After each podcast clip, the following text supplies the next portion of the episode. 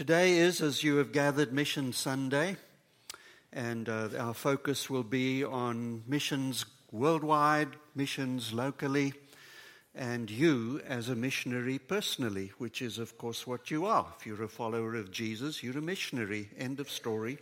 Here is Dave Peistrup, who's the chairman of our missions team, and we're very blessed to have you, Dave, and grateful for what you and the team do. And they're going to lead us through our worship this morning. Thank you, Anton. As Anton mentioned, I'm just actually part of a committee. Uh, I'd le- like to at least mention the other members. Some of them, most you're actually going to hear from today. Um, we have Diane Becker, who's going to be speaking, Sherry Holzhausen, Michael Kurtzborn, Andrew Moulton, Nancy Pratt, Catherine Shaw, and of course me. Um, we all have very different you know, there's many versions of the Bible, but Matthew 20, 28 says the Son of God did not come to be served, but to serve. And I'm pretty sure not one of those versions has parentheses afterwards that says, for just one day. Our goal is to inform, inspire, invite, and help you get involved in missions year round. And that may be involving trips, it may be involving large groups, small groups, it may be a weekend thing. It may be something you do every day for 10 minutes where you stop by and say hi to one of your elder neighbors. Um, but our job is to help you find those opportunities. We are all on the commission or the committee because we're very passionate, and something in, that we did, you know, stirred that passion, and we want to share that and we want everyone else to feel that if they haven't already, and to get involved. And we want to try and make it easier for everyone to get involved. Today, we have three members of our committee that are going to talk a little bit about their experience, um, their experiences that have led them to want to be part of the committee, and the passion that they have for this that they want to get everyone else involved. So, first, we'll have Diane Becker, and then Mike Kurtzborn, and then Catherine Shaw, all three sharing experiences that I hope you'll pay attention to and feel their passion as much as they have and as much as they keep reaching out to gain more and give more. Please welcome Diane first.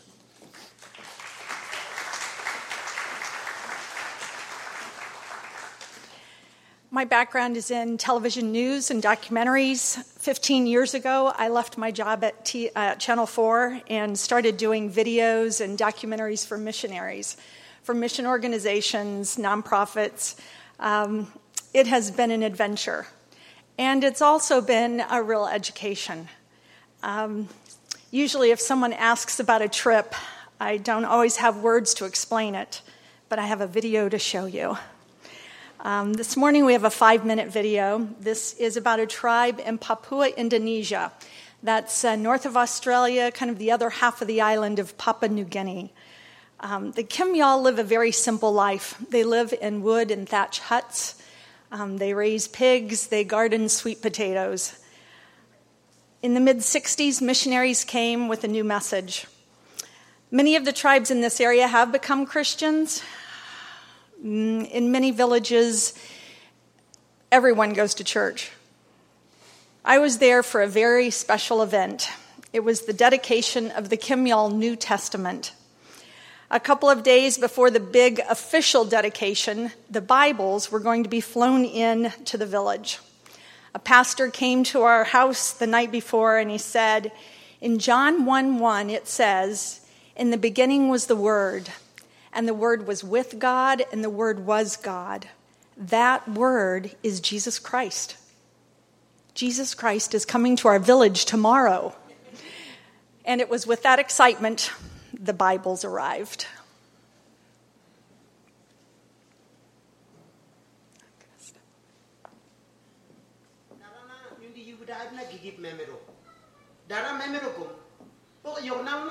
Nundi gereje amulat lam si yang wenena meme ro buku wenena ot kemilama do wene ani si ani yak lem la ba nun babe elu lama bu meme ro kumni amulat lam si wenena owi nun babe ket sepo seni lima po?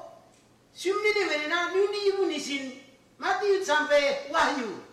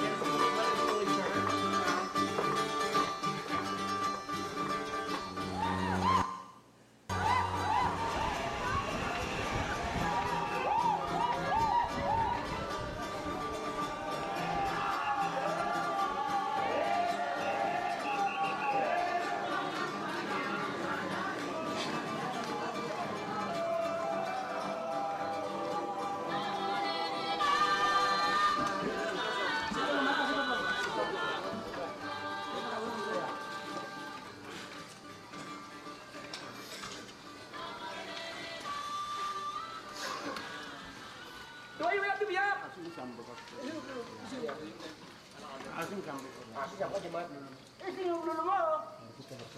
pues,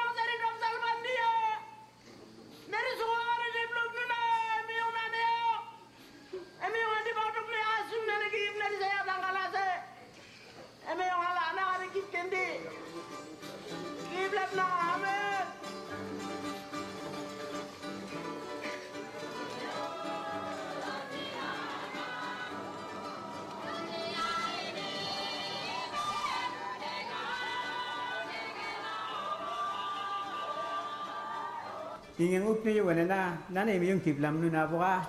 Na yung kumbok neri masaragap. Imi yung mabon ni sinap.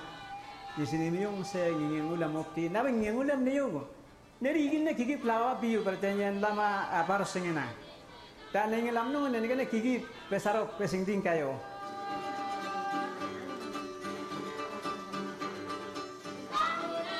ane le meyong dunia but butna ne tot siwa nun nengi yang opsi nun diwal ki tabo do watti am bu shum ñu di wuta ay to te meyong di yu la rok ne ni sin ñu di wuta ay pa ñun na ñen ka nga di to se an tim member yang ñu webe e meyong yu be julum ni mi babe na bo sigane sonimi ane sonimi na e meyong di yu gimyal libra ay memer wa ange nundi sari do be ti wenena nundi ma bo mo ma war def si ta tinun ma ko kan nundi go so ma ko go wenena nundi yura ay ne sal ba hmm, tinun ya, di ma ba ko si ta ah, sik lim sik ma ba kanege on batta balam sik ba sigat nunaf nason ima sa ko ngop sembia sik ba be nyanya osen pet nakdenim sumnen emi yung nahna yung aba kiplam na anu sih. Di mana ya ibu nenek lah dek ya di mana ya nenek na wene ya kok dek lah di mana ya na dek jalan aku buka. Sampai pokoknya na orang bilang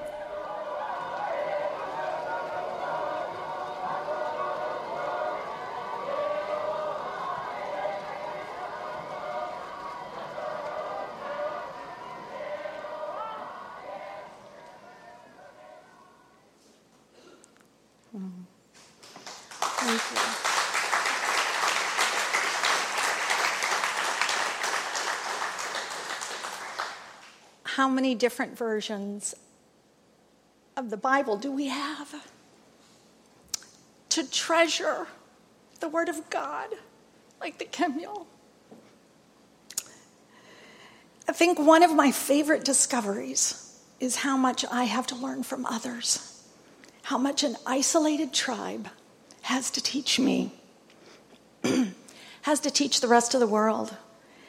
We are called to serve others, but how much can we learn from them? I can paint a pretty rosy picture of my exotic travels, but just like your life, there are mountaintops and there are valleys, and even sometimes there's a pit. And through it all, I cling to God and I look for what He might have for me, what He might have for me to learn. If you're open to learning and willing to cling to God, I highly recommend reaching out in some way.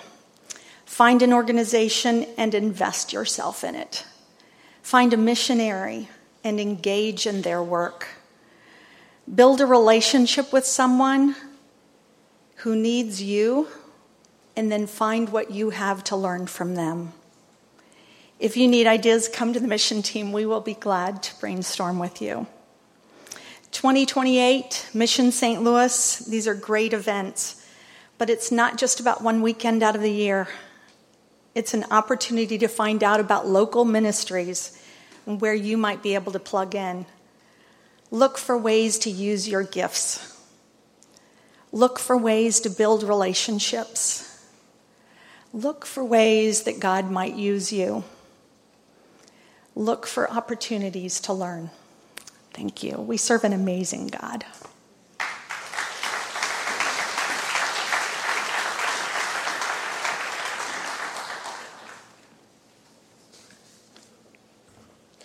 Hi, my name is Mike Kurtzborn. I'm a member here at Green Tree and I volunteer with Student Ministries. I'm also a member of the Missions Committee.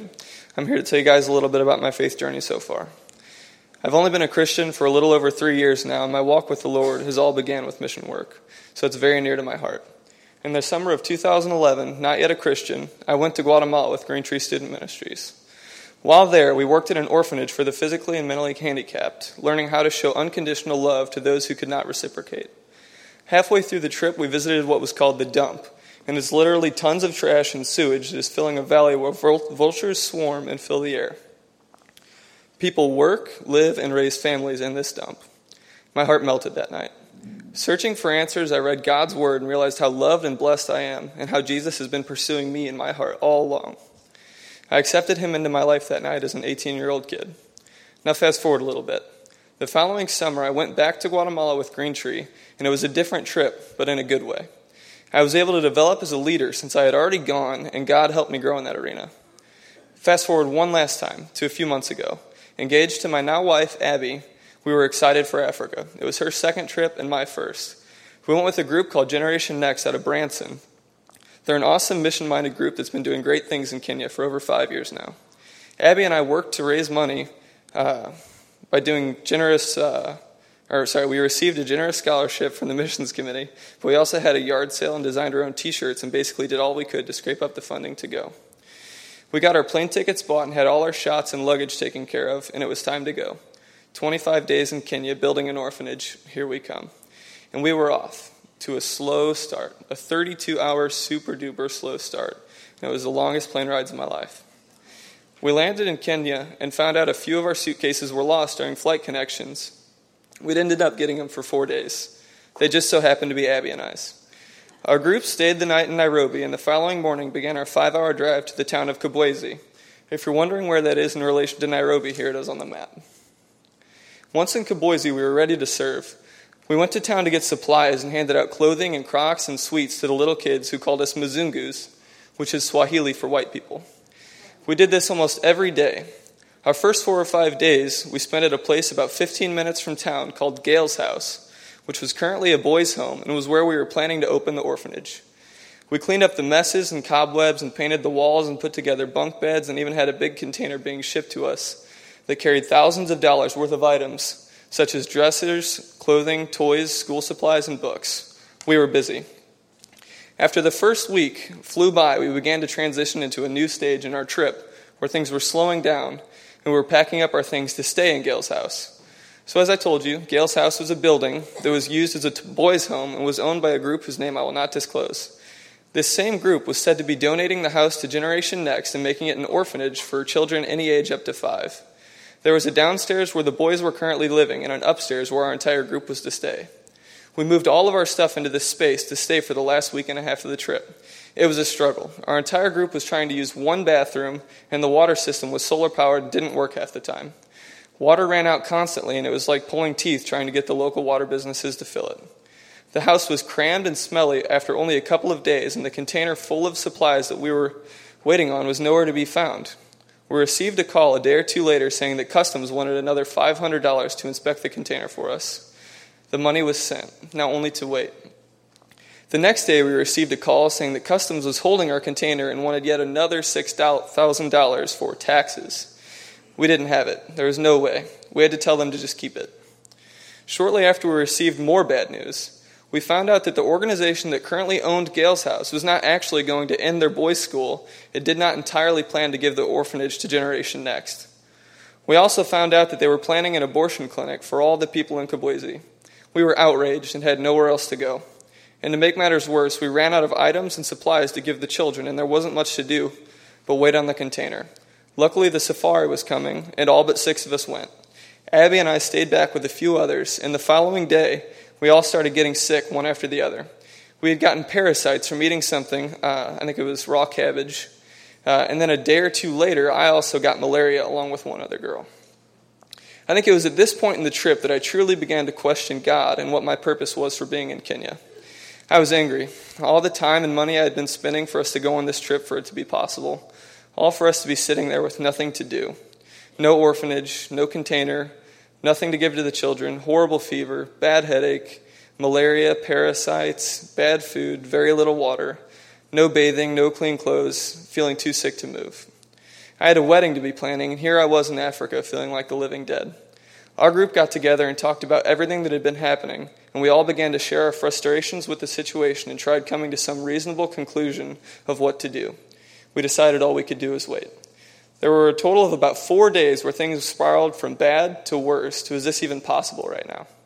Then all of a sudden, God was ready to give us the next steps. We went to the local doctor in town and began to immediately feel better after we received treatment for our ailments. We discussed the orphanage situation and how it could be a great opportunity to wait on God's timing and possibly build their own and give employment to some of the locals who need it most.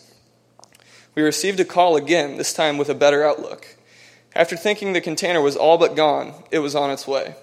Not only was it on its way, but it was coming tomorrow. We received another call. The $500 that we paid for taxes for the container uh, to be inspected did not successfully go through, and we got that money back also. We spent the last eight or so days on the trip giving out soccer balls to children, hygiene kits to the locals, teaching them about hygiene, teaching them gospel songs, handing out Bible tracts, visiting schools, going to the maternity ward at a hospital, and loving on the children and giving bags to the mothers with all kinds of items for them and their newborn. We got to see and be a part of the Kibwezi culture and get to know some of the locals very well. There are many things on this trip reminded me of, but one struck out to me. God is always in control, and we always need Him to have joy. Their mission work is something that we're all called to do. In the New Testament, Jesus is spreading his ministry and proclaiming the gospel, going from town to town, healing the afflicted. He sees their helplessness and has nothing but compassion on them, and says to his disciples in Matthew 9 The harvest is plentiful, but the workers are few. Ask the Lord of the harvest, therefore, to send out workers into his harvest field. The harvest is plentiful, but the workers are few. In the end of the day, it all comes down to where Jesus ranks in our lives. Do we love Him enough to go out and be the salt of the earth and light of the world? Jesus says it's not optional. I know for me, just like Pastor Matt Brown said last week, it's easier to tell people about a movie I saw last week or a new song on the radio than to proclaim the gospel. I even try to justify the excuses I make up not to do mission work. But really, we might think we don't have time. What do we have time for? We might think we don't have the funds to go on a mission trip. What do we have money for? 10% of all Green Tree tithes goes towards missions. This is huge. The missions committee gives scholarships to those going on a trip. As a member of the mission committee, we want you to go on these trips and utilize the opportunity and make it happen. Serve St. Louis is coming up in just two weeks on October 11th. It's not even one full day of mission work, and it's right here in St. Louis. Mission work is not about a length of time or location. Everyone needs the gospel, and we're all called as Christians to be the hands and feet. Let's start moving. Thank you.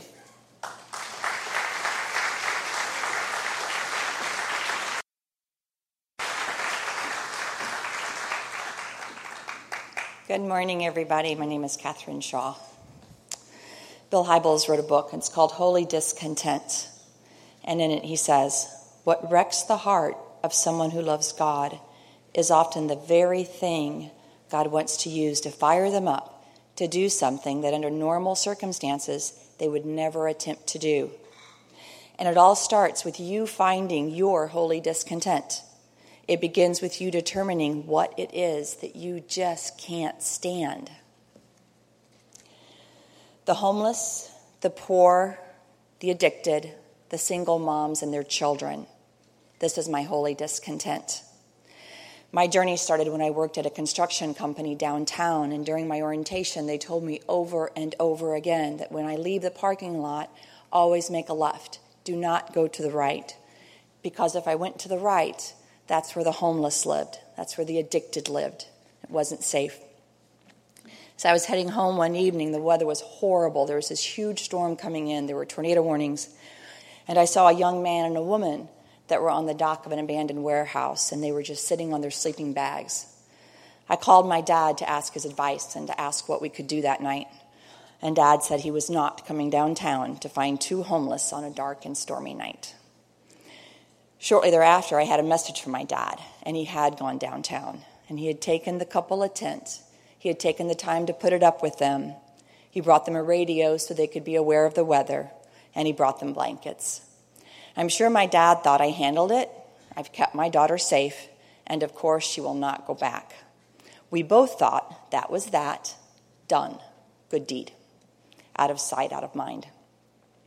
But this couple wasn't out of sight, and they weren't out of my mind. I became obsessed with watching them. I would leave at lunch and just drive around the block and just park a couple blocks away where I could see them and could see what they were doing. They had no electricity, they had no ice, Flies would just swarm over them as they slept. There was no bathroom. The heat was oppressive. And there were pools of water that were just filled with swarming mosquitoes. Every Monday, before they stirred, I would drop off a bag of groceries to them from Aldi's, and the, bag would, the bag would always include saltine crackers, a loaf of white bread, peanut butter and jelly, American cheese, bologna, and a package of cookies. I would give these people their $10 bag of Aldi's food, and they didn't have a choice whether it was wheat or white, whether they liked eggs or cheese. Could they ever get tired of bologna and peanut butter and jelly? Do you know how often I took toothpaste and toothbrushes to people who didn't have any teeth, and I never stopped to look? More good deeds, job well done, perhaps. But then one afternoon, the same young girl was waving at me frantically from the dock and yelling for me to stop. I pulled over and she asked if I'd been the one who was leaving the food. She wanted to thank me. That was all. She just wanted to say thanks. I drove away that day smiling, happy. In the few words we shared, I transformed from a good deed done person to a person who wanted to build a relationship. And this is the time when God started moving into the story. Through the time I spent with homeless, God slowly started revealing that what I had previously believed to be true about the homeless was not true. That homeless are dangerous. The people I've met have been more concerned about my safety and the safety of my daughter than I have been. That they only want money. But for a few exceptions, they want time with you. They don't want your money that they are not a smart group of people. The homeless are cooks, they are carpenters, they are artists, they're musicians, they're engineers. They have both street smarts and they have common sense. They have to have these things in order to survive. I witnessed a camp going from being a camp where people were just laying on the ground, sleeping there, to having tents for every family. The next year, they were building very small one room houses from donated plywood. I think they may have started the tiny house movement. It's a surprise what they could build with so few supplies. That the homeless only say, God bless you, to pull on your heartstrings. I've seen more Bibles in tents with worn pages and in warehouses than I have in homes. Their faith in God gets them through the day. Faith gives them hope often it's the only relationship they have is the relationship they have with God. That an alcoholic or an addict cannot change. Addiction is an illness, and it's an illness which can be overcome by faith in God. That the homeless are just plain crazy. There are many homeless who suffer from mental addiction, and I mean mental illness, and mental illness strikes families regarding of where they live. I was ignorant, I was misinformed, as I lacked knowledge, and I was judgmental. I saw myself as superior to these people. I was better than they were. These souls who were created by God as my brothers and sisters. A desire grew in me to hear their stories, how they got where they were. I wanted to hear about their past, about their families, about their children. Did they still have relationships with their children? Were they connected with them? I wanted to see how they lived. How would we survive if we lived in a tent and it rained for four days? How would we survive an ice storm that collapses our tent in the middle of the night? How do we sleep the same St. Louis summer nights? At times, God asked me to do things I did not want to do. I did not want to do laundry. The homeless burn their laundry about every three weeks. They have no way of washing it. I was asked to do laundry wet, filthy, stinking beyond belief laundry. This was the first of many areas where I pushed back on God. I could see the need, but I was not going to go there. I wanted no chance of bugs in my house. A mouse hiding in a pocket just freaked me out. And it was years before I finally said okay to God and put the first bag of laundry in the back of my car. Laundry soon became a large part of serving. In the beginning, I had rules no rides in my car, no cigarettes, and no hugs. Slowly, one by one, God replaced each rule with grace grace that allowed depth between me and the other person, grace that allowed rides in my car, cigarettes every now and then, and often many hugs. I wanted to photograph the people I met. I wanted them to see themselves I, as I had come to know them strong men, beautiful women, good and loyal friends and partners. They're children of God, and God adores them. I thank God for opening my eyes and heart and allowing me to see these people as they were created, as He had created them. The immediate needs of the poor are the needs that I meet first food and water and laughter. Then, does a person have a Social Security card? Do they have their birth certificate? Do they have a Missouri ID card? It's these pieces of paper that allow the person, if able, to take their next step. They also answer questions that have haunted these people their entire lives. Who was my dad? Is his name on my birth certificate? Did I ever know him? One of the sweetest stories is how my dad entered in and filled the role of Poppy, Pop, Dad to so many men and women who never had a father. One night it was snowing really hard, and Dad and I both got worried. We drove downtown in a snowstorm and pulled into a camp with warm barbecue sandwiches my mom had put together. I'll never forget the faces popping out of their tents or the thrill of that time with my dad. 2012, I was diagnosed with breast cancer.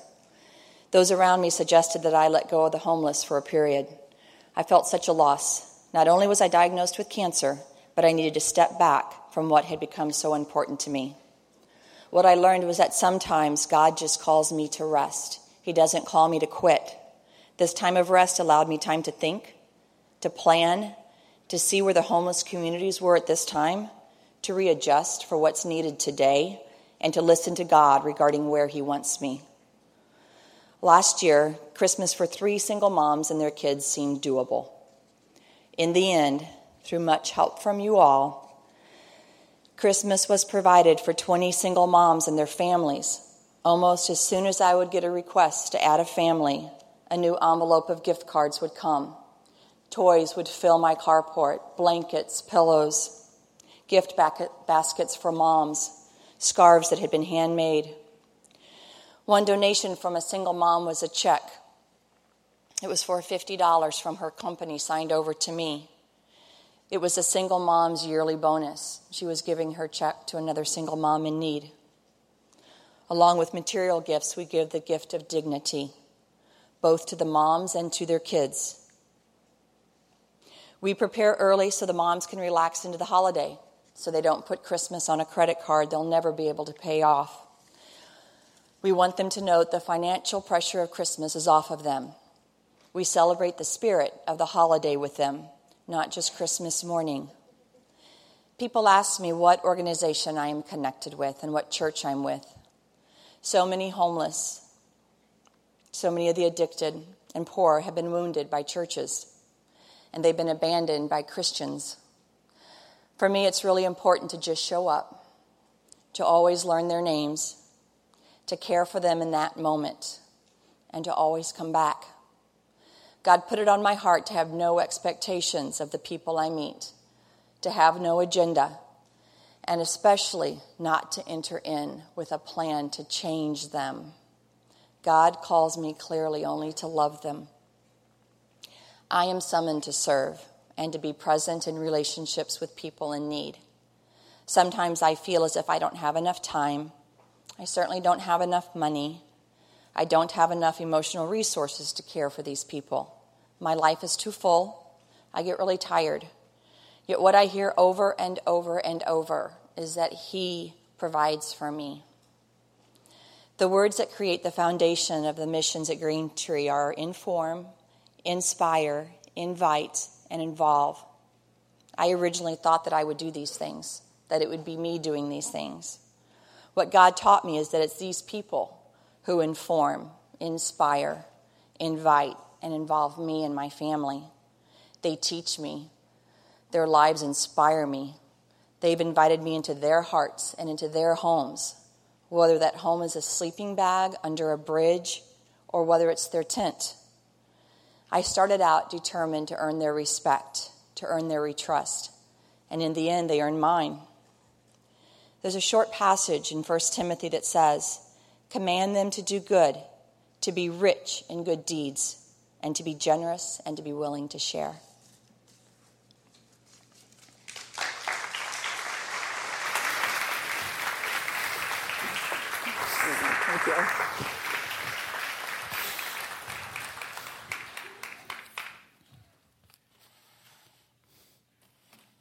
Let us all pray together.